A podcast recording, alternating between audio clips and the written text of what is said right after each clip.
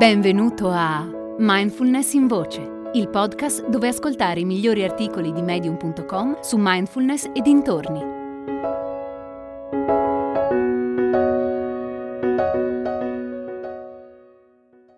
L'incompatibilità di mindfulness e vita frenetica di John Kabat-Zinn.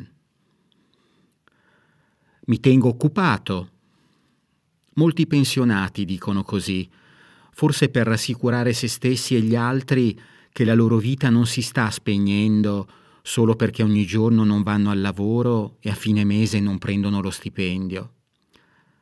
Tempo fa ho notato quelle stesse parole emergere dalle profondità della mia mente e prima che potessi fermarle stavano già viaggiando lungo la linea telefonica.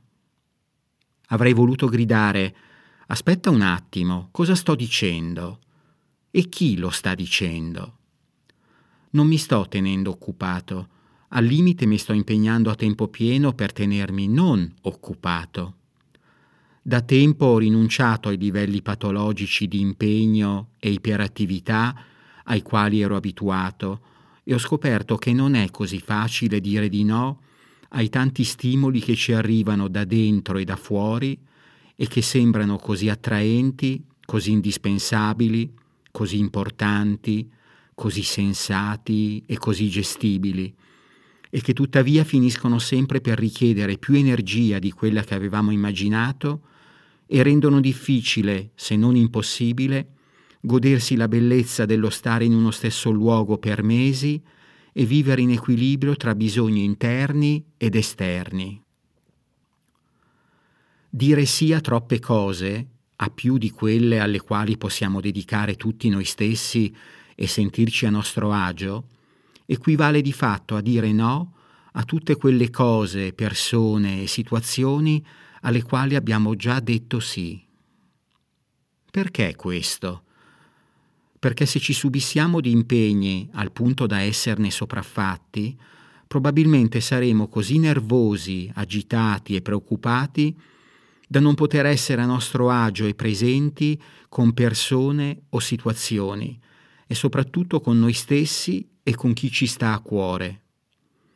Forse faremmo bene a esaminare gli stimoli e le tentazioni che ci spingono a metterci in situazioni così sfavorevoli.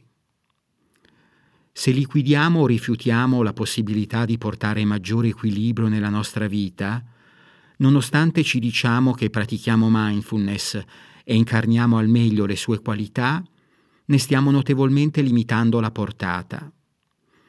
Quando rendiamo praticamente impossibile ogni forma di equilibrio nella nostra vita, dimostriamo slealtà verso ciò che è più importante per noi, ovvero rinneghiamo le nostre priorità e mettiamo in atto quello che il poeta David White, con grande accuratezza, definisce una sorta di adulterio, di infedeltà.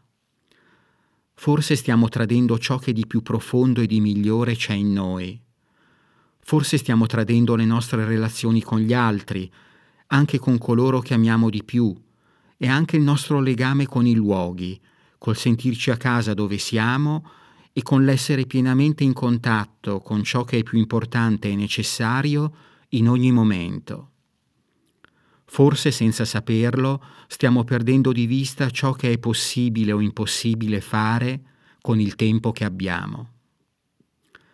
Nei momenti chiave della vita, avere una visione così radicale delle nostre priorità può aiutarci a dire no quando il nostro primo impulso e la nostra abitudine sarebbe invece di dire sì.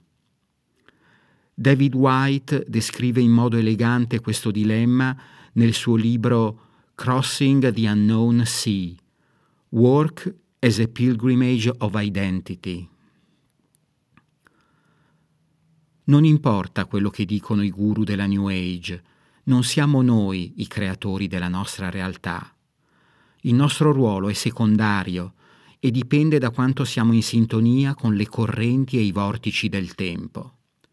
Realtà è il dialogo tra noi e le infinite creazioni del tempo.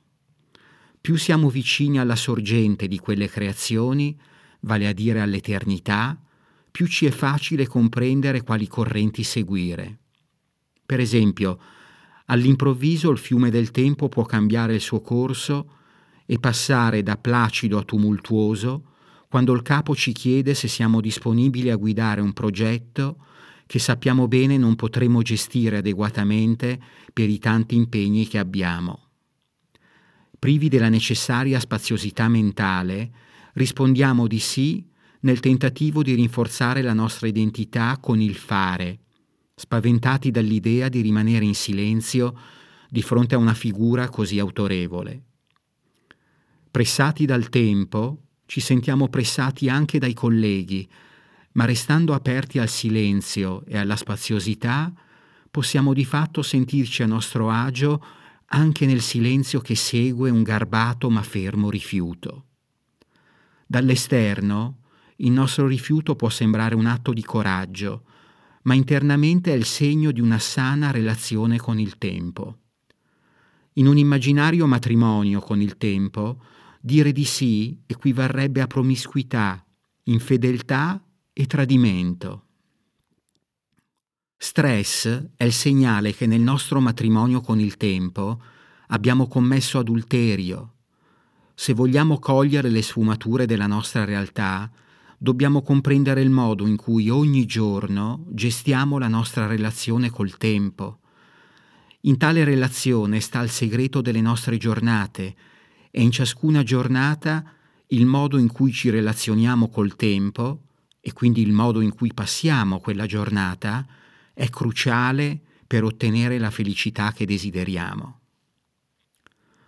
Una delle sfide del vivere consapevole è rimanere in contatto con i ritmi naturali della vita che scorre, anche se ci sentiamo distanti da quei ritmi o li abbiamo dimenticati del tutto e ci rendiamo conto della necessità di tornare ad ascoltarli con grande rispetto e tenerezza.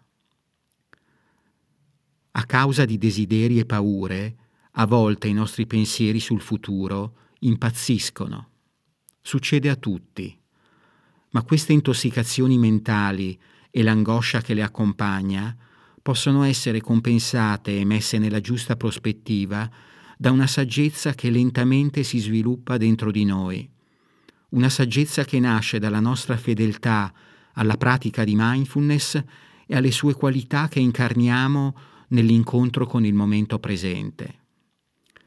Saggezza che nasce dal tenere a mente ciò che è prioritario per noi e dal riconoscere la nostra dipendenza dal fare e dalla falsa convinzione che possiamo gestire tutto senza problemi, quando i fatti ci dicono invece che i costi sono superiori ai benefici. Saggezza che nasce dal ricordarci sempre chi siamo davvero e dal tenere a mente qualsiasi cosa facciamo o temiamo di non riuscire a fare, tutti i fenomeni colorati e deformati da percezioni e proiezioni inconsapevoli, che qualsiasi siano queste preoccupazioni, impallidiscono in confronto al momento presente. Hai ascoltato Mindfulness in Voce, il podcast di Mindfulness Bergamo www.mindfulnessbergamo.net